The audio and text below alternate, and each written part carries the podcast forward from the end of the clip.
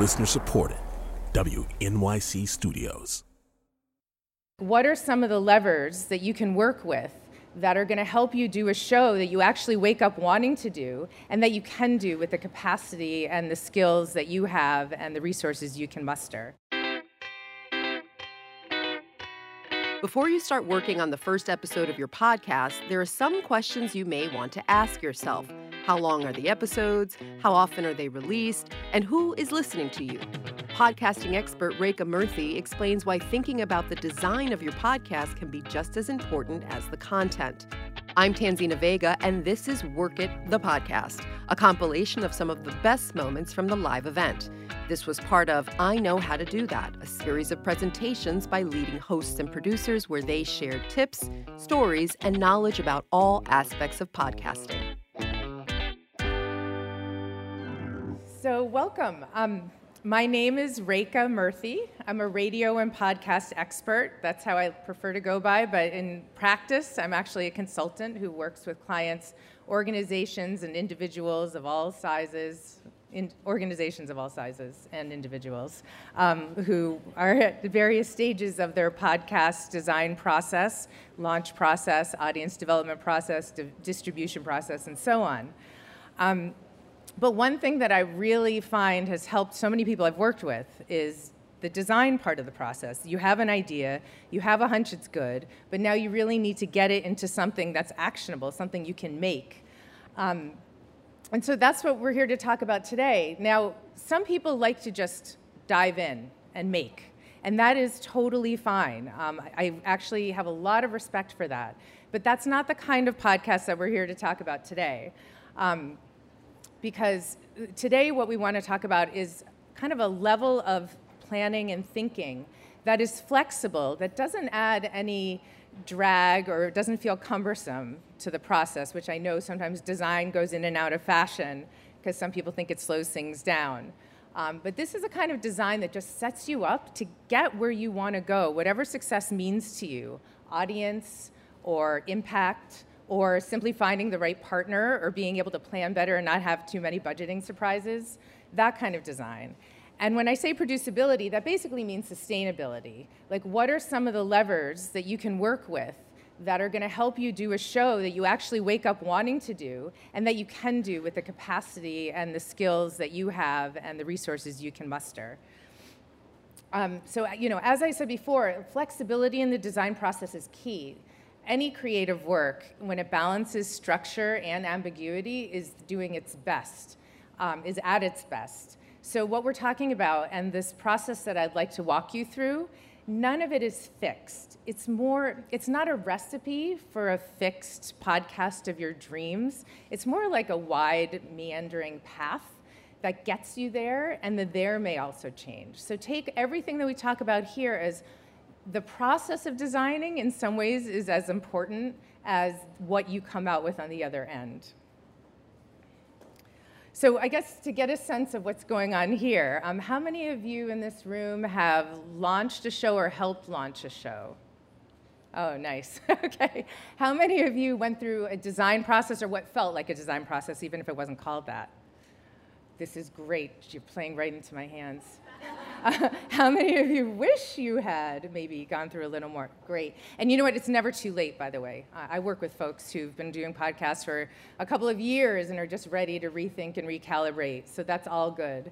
Um, so I would love your experiences the, during the discussion at the end. Um, but let's get into it for now. Um, so it's this easy bang, bang, bang. Okay. Um, I'm going to just name, I'm going to go through this relatively quickly. And again, let's, you know, I just, I'm in the interest of really getting to the discussion time where you can really ask the questions and we can drill down into the things that seem most relevant. Um, but, the, you know, the first step is stress test the idea. Go through your key themes, do a show roadmap, which is basically an episode list. Um, work on your brief, memorable sentence, and then there are a bunch of nuts and bolts that we'll get into. And then you can also see on the right side of the screen, there are things that you should be doing throughout. Thinking about your listeners, that's a big one. Making stuff and testing. And we'll go over all of this relatively quickly now. Um, okay, stress testing the idea. You have, let's just assume for now you have the idea, okay? That's not what this session's gonna be about. It came to you in a bolt of lightning, or friends and family have been begging you, or colleagues have been begging you to do this show for ages, whatever it is. So, first, there's some internal reflection that you should do. Um, why a podcast? Like, why that medium? Why now?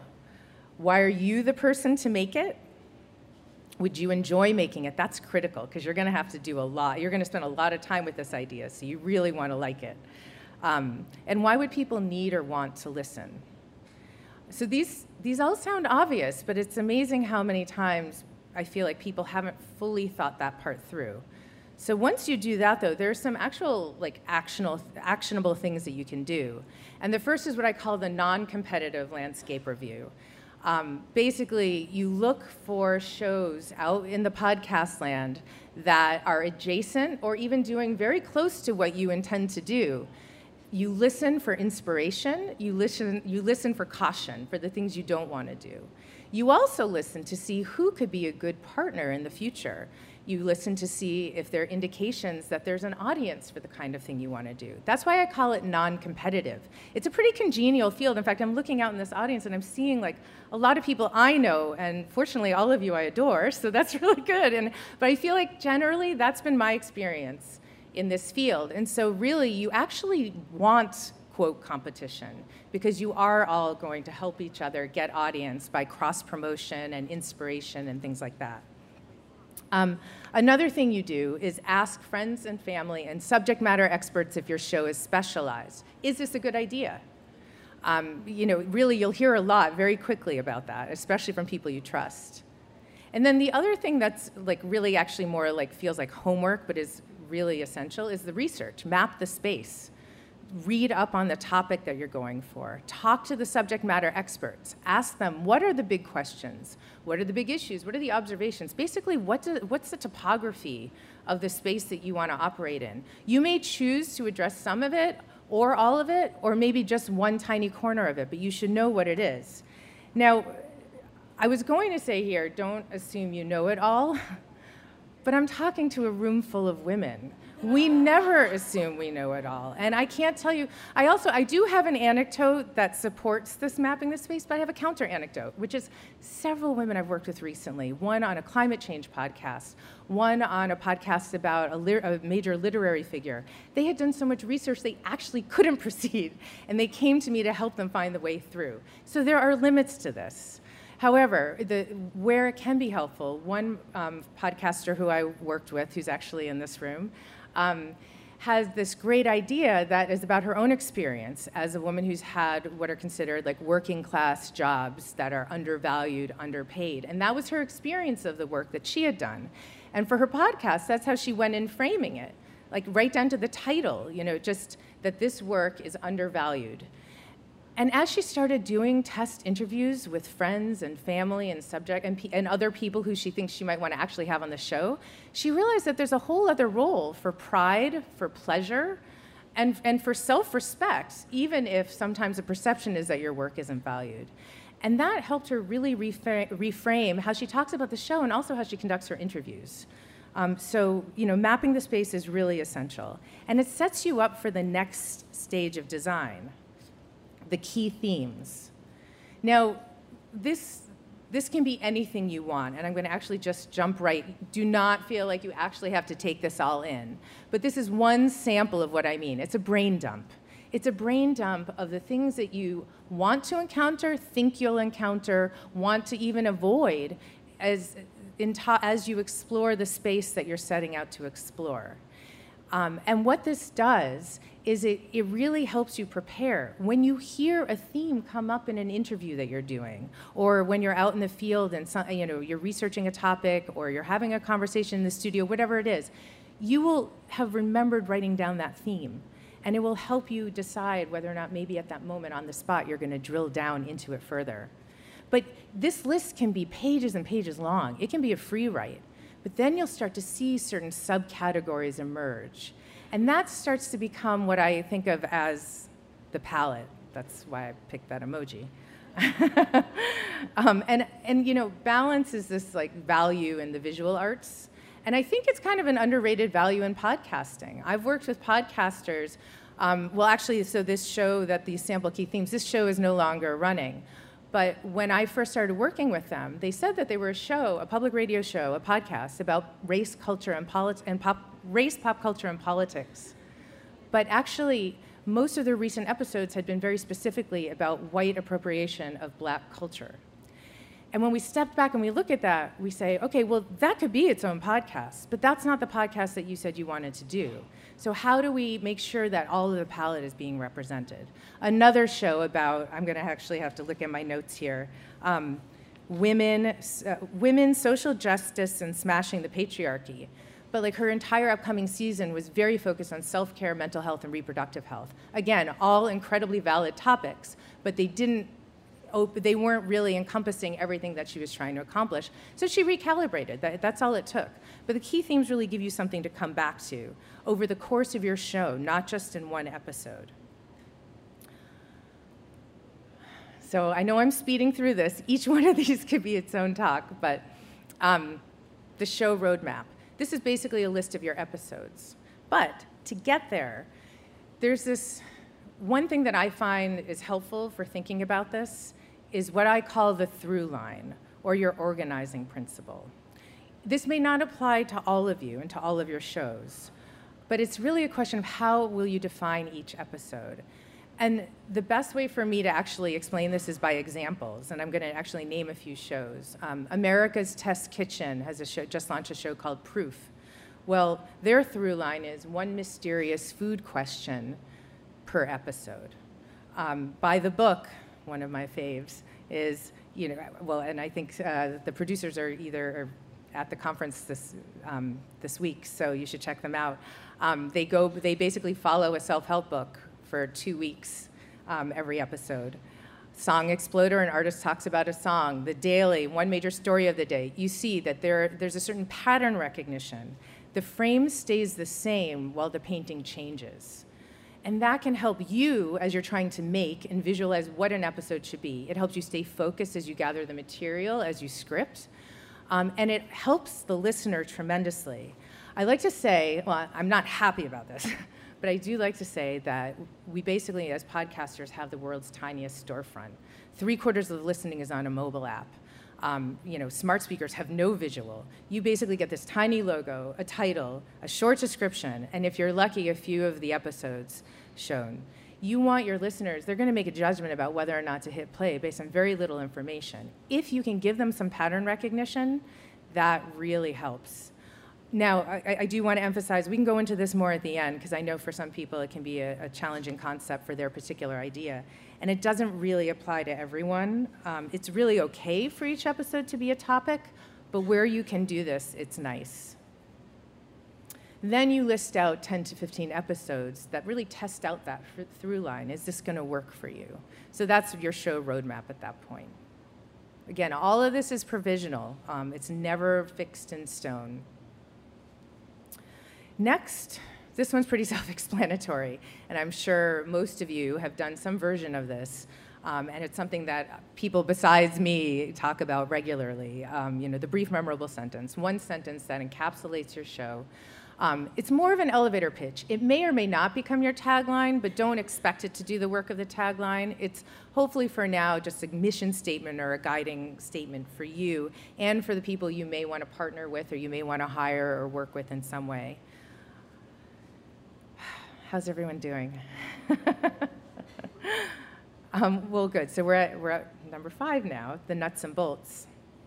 Um, I actually put control knobs instead of the obvious emoji here because there are things that you can tweak um, to help you fulfill your vision with the resources at hand. Um, and I would say if you're looking at the left column right now on this slide, format, episode duration, episode frequency, and show duration, like is it ongoing, limited series, seasonal. Those are the kinds of things that you can tweak to activate your vision in a way that's not going to kill you but that's going to help your idea shine. Um, my God, I have so many anecdotes about people who just really genuinely want. I worked with one client wanted a, a weekly top shelf show co-hosted with people who two co-hosts travel all over the place, live on different coasts, And I said, Great. Well, as we're doing this design process, I really urge you to start making as soon as possible. Let's start testing, because I had a hunch. And sure enough, the first time they could reconcile their calendars to get two hours of studio time in the same place was six weeks from that date. That immediately chilled us on, you know, uh, the possibility of a weekly show. Um, don't set yourself out weekly. Weekly can be great and sometimes is necessary depending on your topic. If it's a current events topic, then you know you find yourself at a daily. But then you need a staff of 12. So think about all of these things. Um, and these are nice ways. You know, I, um, there's somebody I work with who actually works for the American Red Cross. And during hurricane season, she's not going to be putting out any episodes. so she's going seasonal. Um, and that could work for her. Um, so it's, it's, okay to be realistic about you know what you really can do and work with that. That said, if you're an unbelievable sound designer and you can make a Radiolab, go for it. This isn't only about calibrating down. This is about calibrating up and realizing once you have a vision just how much you can actually accomplish. Because sometimes that surprises people. Um, and then the right column, these are obvious things, but it's nice to have a checklist. Title, tagline your short description, which may be that brief, memorable sentence, a longer description, remembering that on mobile platforms you're not going to see all that much, and the logo, again, the world's tiniest storefront. The reason I have this relatively late in the process is because I have seen situations where somebody got really excited and they needed to like visualize the show. So they came up with a title and forgot to call it a working title and then they came up with a logo and forgot to call it a working logo. And at that point, actually, so many people had weighed in and approved that it was pretty fixed. But then they went to actually execute on the first few scripts and realized that the show, the look of it and the title was very true crimey. But in practice, it was more like subcultural romp. So not totally off, and they're going to figure it out. And they, you know, it, it's all good, but like that's why I actually hold off on some of these things. It may feel good to check it off your list, but try to work on points one through four first. Okay, so um, we've done it. You're done. You've got a podcast design. um, you know, work through this. This just gives you a roadmap. This sets you up well for a pitch. And I know that um, I believe it's Allison Behringer is going to be doing um, a pitch session later today, and we have communicated, so we'll not be redundant. um, but this gives you a lot of the materials for that. It also gives you materials to, to work creative agreementing out. Like you, can, you may go to a possible network or a possible funder and say, you know what, design's really important here. We've got a lot of things we need to test out. So let's do the agreement for the pilot. Let's not try to make an agreement for a full on show. And I'll tell you, that has worked out. I worked with an author, very media savvy, but um, they worked on a pilot with this network. They did it probably way too, spent too much time, and it actually ultimately agreed to part ways. But that was embedded in the process, and that was okay. Um, so there are a few, you know, a few other things here that you're set up for. You can start thinking about budget you can also start thinking about other nuts and bolts, like if your design is going to have film or music, how are you going to acquire that? Are you, how are you going to get the rights? How much time do you need for that? So all of a sudden, a weekly show isn't going to serve you well if you need to license music. Do you have the budget? If your hosts, if you have two hosts and they're in different places, how will you deal with that? And will the timing work out? Um, but in the end, I think you can see that it's really about getting things down on paper. And there are people, again, in this very room who have said, I wish I had done it sooner. Again, the act of designing is as important as what you come up with. But there's three more things, sorry. And then we'll get to discussion. Um, I could do a whole thing on thinking about your audience because it is so tempting when you're making a creative work to keep thinking about yourself it's actually harder than it seems to remember the audience, especially if your audience is not the typical podcast listener, which, by the way, is a really good strategic move. There are a lot of platforms these days um, who are actually saying that they recognize to grow the overall podcast listening space, they're going to need to bring in new listeners. To do that, they're going to need shows that are actually made for the new kinds of listeners out there because no one's going to come and stay, and that's what we really need.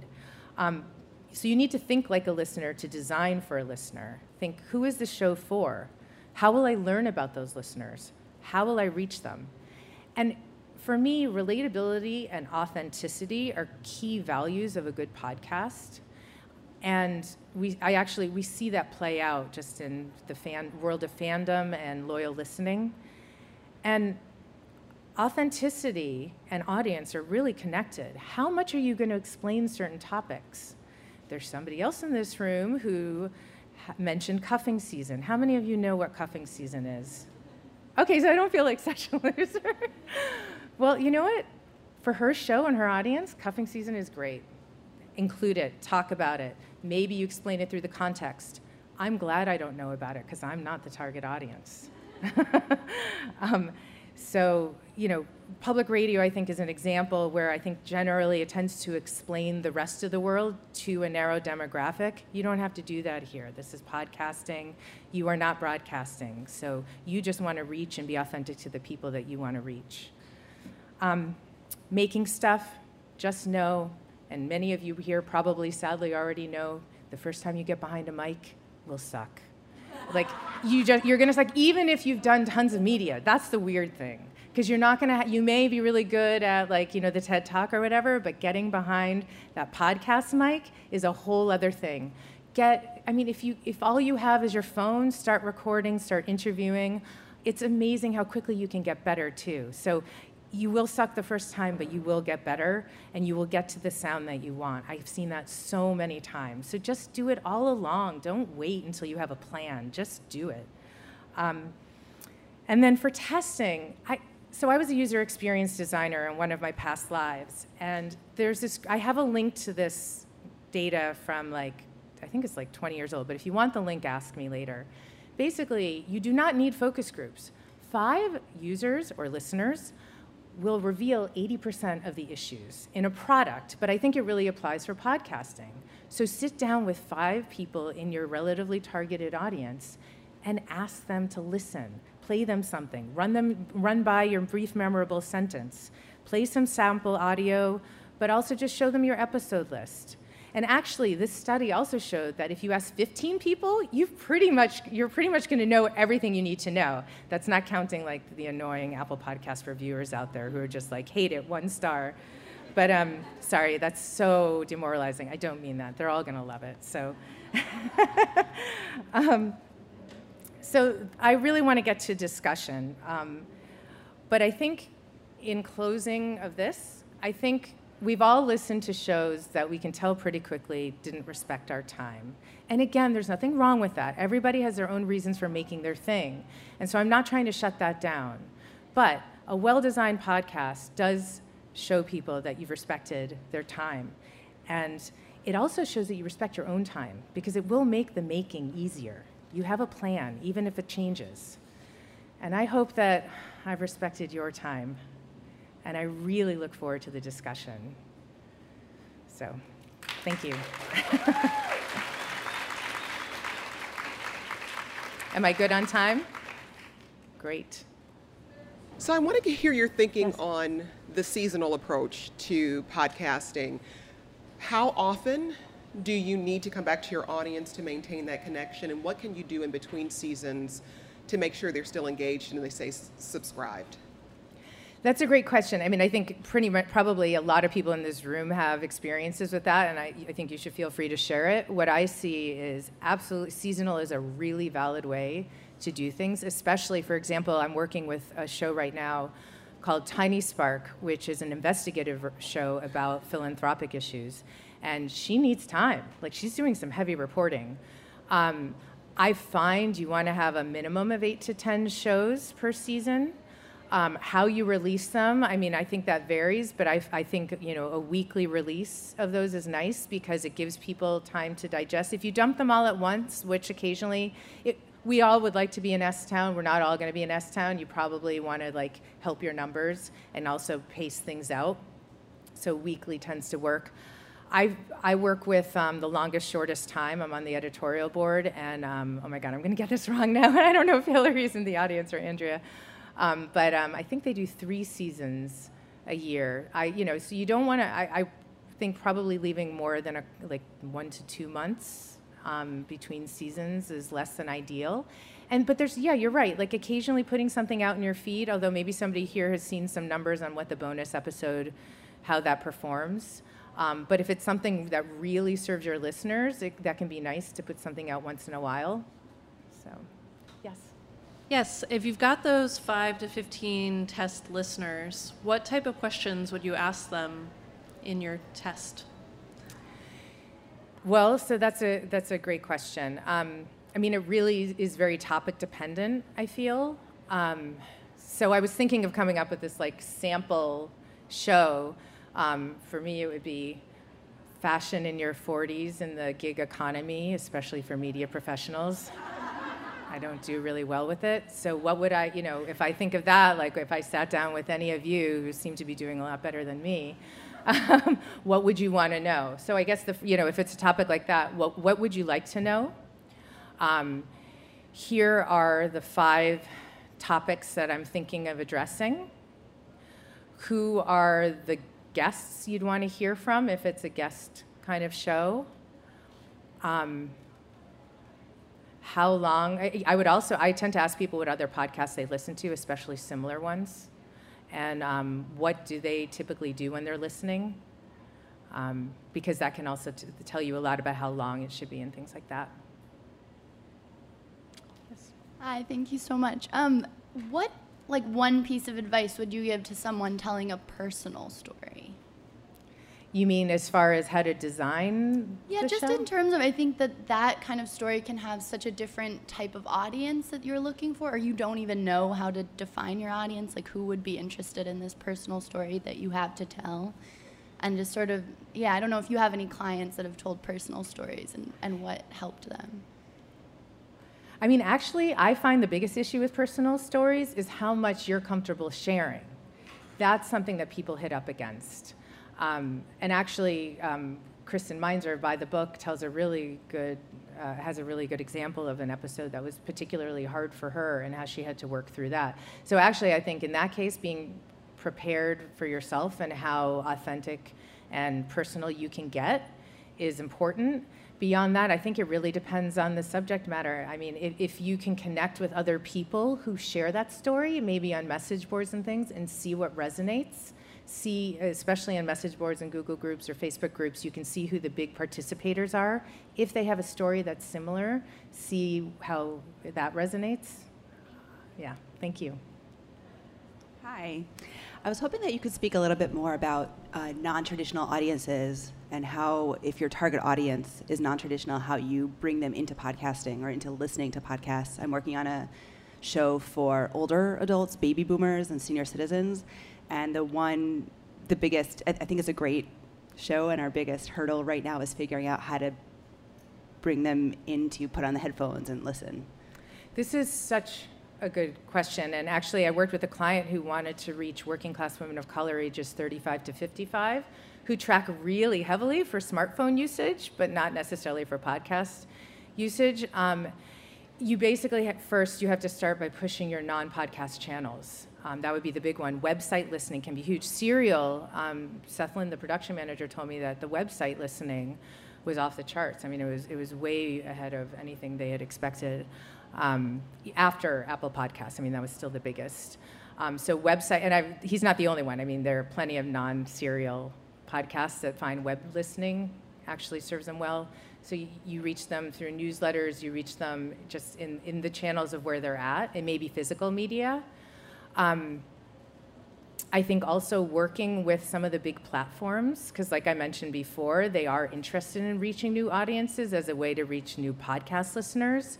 So, you know, partnering up with Google or Spotify or Apple um, or Stitcher and, you know, saying like, they will, they will actually be very open, I believe, to, you know, featuring you and really getting you out there. Um, but but it is it's a real issue and it takes a lot of slog and legwork. Like you may have to find the trade newsletters. You may have to like go to the public library. Um, but I really really believe in that, and I think that people who aren't currently podcast listeners, especially like in an age group that isn't typically addressed. When my when I finally got my dad to listen to a BBC show, it was um, like 50 lives that shaped India there was one about a mathematician, and all of a sudden he was listening on his podcast app. So, so it, you just have to be really creative and be prepared to slog and have a lot of time and resources devoted to that. Thank you. Yeah, thanks. Hi, thanks. Hi. I have a question about episode duration. Um, I'm Kyone Wolf. I'm from Connecticut Public Radio. And we take all of our live shows and we turn them into podcasts, which is cool. But we also have a lot of really creative people at our organization that have ideas for new podcasts. And we haven't yet figured out what to make of them, whether they should be something that's designed purely to be listened to online or on podcast platforms, or it's something that would be aired on a half hour or 49 minute 30 slot on our public radio show. I've also started my own production company with a live advice show I do, and I'm going to turn that into a podcast. So I'm thinking, personally, how do I think about episode length? And I know it must vary depending on what we're talking about. But what do you think about when you're trying to figure out what that sweet spot is, depending on what the topic is? Mm-hmm. Uh, no, it's a great question. It's a very recurring question. Um, the obnoxiously coy answer is as long as it can earn it. um, so Dan Carlin will go on for two or three hours and he earns it, but he really is pretty much the only one, I think. Please, if there are other examples of the two to three hour podcast that earns it, let me know. Um, but uh, we find typically in the 20 to 25 minute range. I don't know, you know, some people say that's because that's the length of a commute, although in the Boston area, commutes are longer, and my husband turns to audiobooks at that point. So maybe, you know, is there something you can emulate about audiobookness that will buy you more time? Um, shorter than that, I don't typically see unless it's like really creative and specific, like um, for a smart speaker, like chompers. Um, two minutes, my kids are brushing their teeth, they're told when to f- change sides, they're told a little quiz, and then you're off. Um, but smart speakers aren't great for podcast discovery. So you would, if you were to design for a smart speaker, you'd want it to be really specifically for the smart speaker um, and work with the platforms to feature you. Does that, does that help yeah, a bit? 20 to 25, sweet spot. Over. Yeah, but broadcast, you know, I mean, it's Right. true. Fitting into a broadcast zone, I mean, there, I think there are other people in this room I can see who would have some really great insights um, on that too. Thank you. Yeah, thanks. Yes. Hi, thanks. Uh, my question relates to uh, vetting your idea with that group of five or maybe 15 people. Do you recommend speaking to these individuals individually or as like sort of a focus group? Is it which is more practical and would yield the best results? Practically one on one. And besides, I mean, your podcast relationship with them, with them will be one on one, right? I mean, they're going to be listening to you through their headphones. Um, I don't see any particular reason to do a group unless they feel like you feel like the audience that you're reaching out to would feel more comfortable in a group, right? Like if, if you know, for various reasons, if somebody, if the one-on-one dynamic might not get you the like truly frank answers that you need, then maybe invite people to bring a friend. Yeah. Thank you. Hi. Hi. Um, the mission of my idea, I really hope that my audience will evolve quite a bit as we go. And so I'm wondering how often you recommend revisiting the design process and what, you know, if you do all the steps, if you do some of the steps, uh, if you do different kinds of steps, but I assume there's some kind of revisit to this as you go?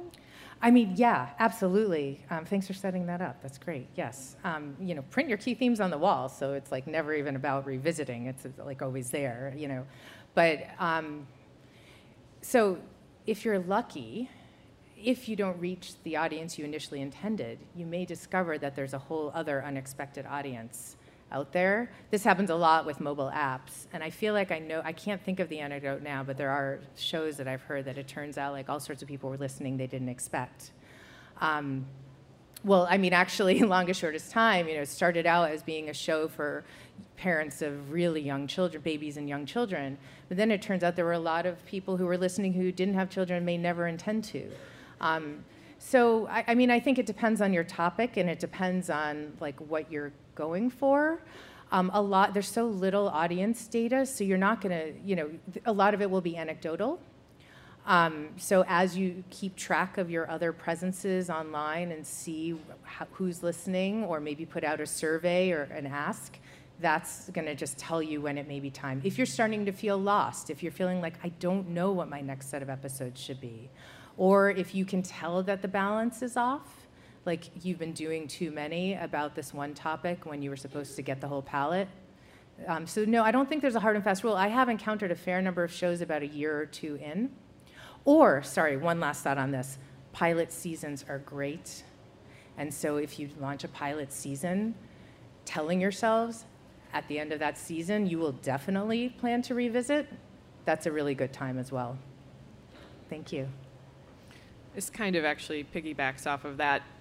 Maybe, maybe, maybe my question has to do with pilot seasons. I don't know, but I was just wondering, like, it, if you have examples to point to of um, shows that really did work well as just a single season, and maybe they, the, the, makers intended it to be a pilot and then just decided it didn't have gas after that. But a lot of what we're talking about is things that repeat, and I wonder, you know, what are the kinds of considerations to look at in having something that's going to iterate versus something that might just be a one-off?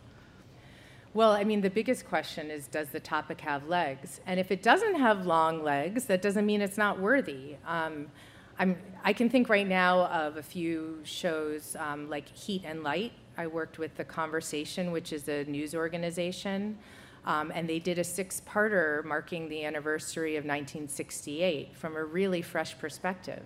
I think they put out six episodes in the end, and that's all they needed. In their case, though, that, yeah, that was a pilot, and they learned a ton about host and production and team um, listening, although I feel like they did a great job out of the gate. They will probably put something else out in the future, but it may not be under the heat and light feed.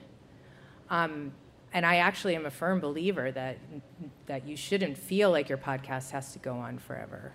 Um, I think the trick, though, there is making sure that you're marketing and you're building that audience re- like before and right out of the gate. Um, but I, I, think it's a really valid thing to think about. And even in this design process, it works for that as well. Because actually, I worked with somebody who thought she was going to do an ongoing series about various literary figures. And then she realized she just had this brilliant three parter for one. Um, and so she did that. Um, there aren't a lot of great venues like Radiotopia has Showcase, which is a great way to like do limited run and build on somebody else's audience.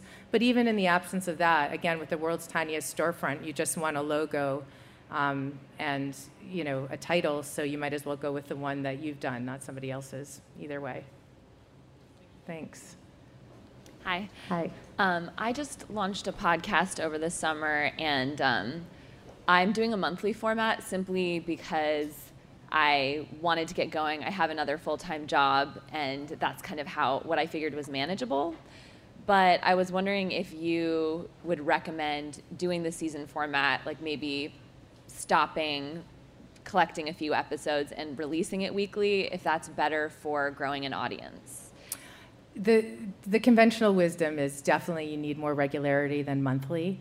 I mean, I get it it depends. I mean, I could imagine some outlying shows where monthly, like because of the topic, monthly's fine, like a companion to my period or something. I don't know. Oh God, that's going to go on the pod, on audio. All right. Um, but um, but otherwise, I think if you need breaks because you can't make constantly, because a lot of people here have day jobs, then yes, um, seasonal is probably better. Putting out more frequently, but then taking a longer break in between.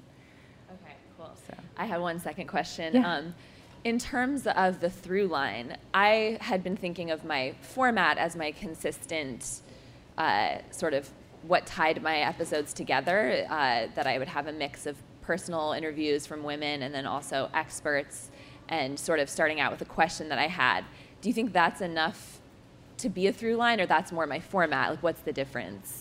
Well, so yeah, format tends to be more like, you know, is it an interview show? Is it interview with rich narration? Is it field reported? Things like that. So that that's format. I think through line, I, I don't know about your show specifically, but the through line typically is a little more focused. I'll give one example and then I think we have to wrap, right? Um, sorry. but um, so I was working with a social justice organization that wanted to do, they're very intersectional, so they had all sorts of topics they wanted to hit voting rights, labor, um, uh, Black Lives Matter, all sorts of things. Um, but they were going to do one topic per episode. And then I was like, but then you're going to use up your voting rights episode. I mean, I guess you could repeat it, but like, that's a huge thing to try to accomplish in one episode. Like, one episode should ideally be about one thing. So I looked at their media, various media appearances, read up on their other materials, and realized that emotion was a really important through line and characteristic of a lot of their other work. So we explored actually doing an episode. Each episode was one like emotion or feeling, like courage, resilience, despair, um, you know, anger, hope. Um, if you can see something like that in what you're doing, but otherwise, if you feel like it's the guest, if the guest is really, each guest you're going to have is really well known, then, you know, that can be your through line. Okay. it's not really an answer. It really depends on the topic. We have one more. Oh, time for one more. Thanks for, Thank thanks you. for having faith. um, I, I, just had a question. You were talking earlier about uh, building your audience. I was wondering if how much time you should plan before the launch of your podcast, in your uh, opinion, to build your audience, market your show, and whether or not it's worth postponing a little bit the launch to make sure that you've built that audience beforehand.